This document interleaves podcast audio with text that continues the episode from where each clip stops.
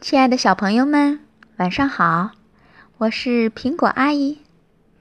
嗯，你的幼儿园里面有没有一只小魔怪呢？你见过他的爸爸妈妈吗？他的爸爸妈妈呀，长得很凶，可是他们不吃小孩子，你知道为什么吗？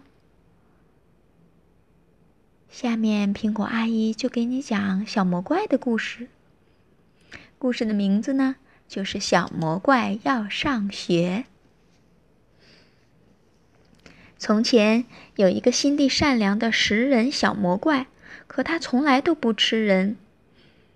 可是小魔怪的爸爸妈妈最喜欢吃人了。每一次他们饱餐之后，就会打着嗝，嗯，摸着鼓鼓的肚皮，满脑子想的都是明天吃什么。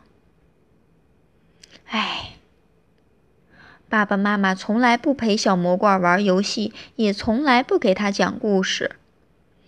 在小魔怪的家里，没有甜甜的苹果派，没有可口的牛奶米饭，也没有好吃的水果蛋糕。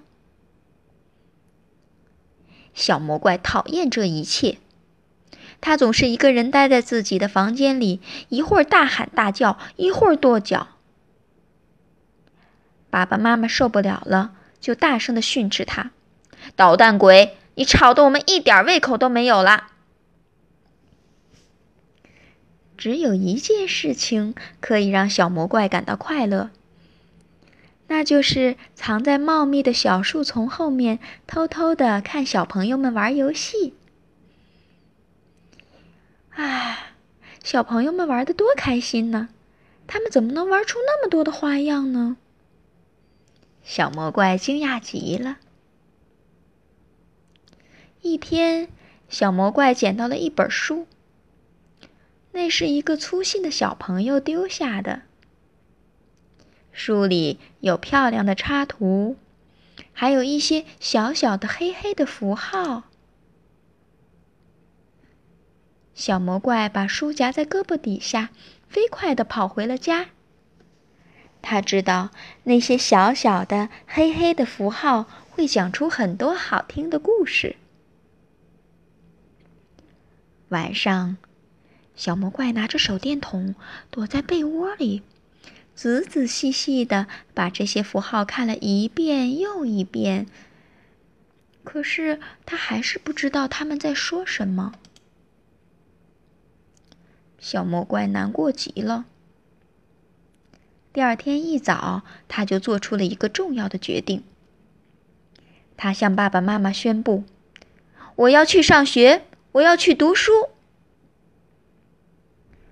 爸爸满嘴塞着饭，口齿不清地说：“不要说蠢话，吃饭，快吃。”妈妈也嘟嘟囔囔地说：“别耍小聪明，吃饭，快吃。”但是小魔怪拒绝吃任何东西。第二天早上，爸爸只好领着小魔怪来到了学校。爸爸威胁老师说：“快教这个小笨蛋读书写字，不然我就把你们全吃掉。”小魔怪很不喜欢爸爸这样，他走到教室的最后一排坐了下来，决心好好念书。小魔怪学习非常努力，很快他就会认字了。接着，他开始念一个一个的句子。最后，他可以把整本书念下来了。他变得很快乐，不再大喊大叫，不再叹息，也不再跺脚取闹了。爸爸妈妈对这一切感到很奇怪。一天晚上，爸爸妈妈没有像往常一样大吃大喝。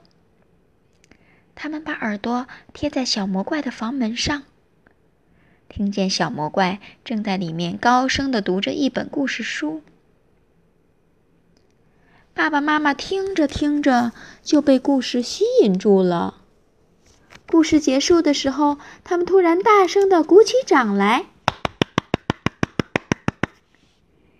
他们的掌声太热烈了，把小魔怪吓了一大跳。他惊讶的打开了门，真好听，真好听！爸爸大声的说：“再讲一个，再讲一个！”妈妈急切的请求。小魔怪非常高兴的答应了。他接着又读了三个故事。后来他觉得有些累了，站起来对爸爸妈妈说：“今天已经很晚了，明晚我再接着给你们念吧。”接下来的晚上，小魔怪放学一回到家，还来不及放下书包，爸爸妈妈就拉着他的袖子，让他再讲一个故事。随着故事情节的起伏，他们一会儿大笑，一会儿哭泣，有时候甚至害怕的浑身发抖。一天晚上，小魔怪给爸爸妈妈读了一本教大家怎样做出好吃的饭菜的书。当然喽，里面没有煮小孩子的方法。从这天开始。小魔怪放学回到家里，迎接他的都是美味的苹果派、香甜的牛奶米饭，甚至还有让人直流口水的水果蛋糕。哈哈，小魔怪终于可以美美的吃个够了，他觉得好幸福啊！他决定在他生日那天要邀请所有的小伙伴来到家里做客。不过他忘了，他的爸爸妈妈可都是爱吃人的大魔怪呀。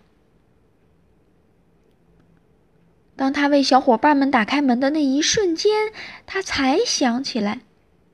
可是安安、奥奥、萌萌、赫赫他们都来了，小魔怪害怕极了。可是整个一下午，小伙伴们都玩疯了。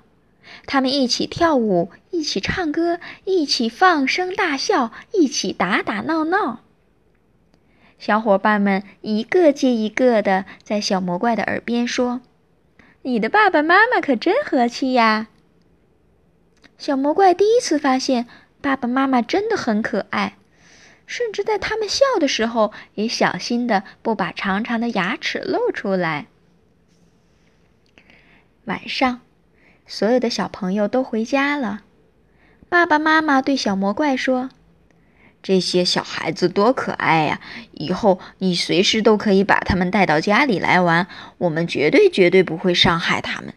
不过你可不能再带其他人来了，因为我们认识了他们就不忍心再吃他们了。一言为定。”小魔怪假装答应了爸爸妈妈的要求。可小脑袋瓜里早已经打定了主意。以后他要邀请地球上所有的小朋友都到家里来参加他的生日宴会。哈哈，这样一来，爸爸妈妈就永远不会再吃小孩子啦。嗯，这就是小魔怪的故事。你在幼儿园里看到他了吗？好吧，宝贝，晚安。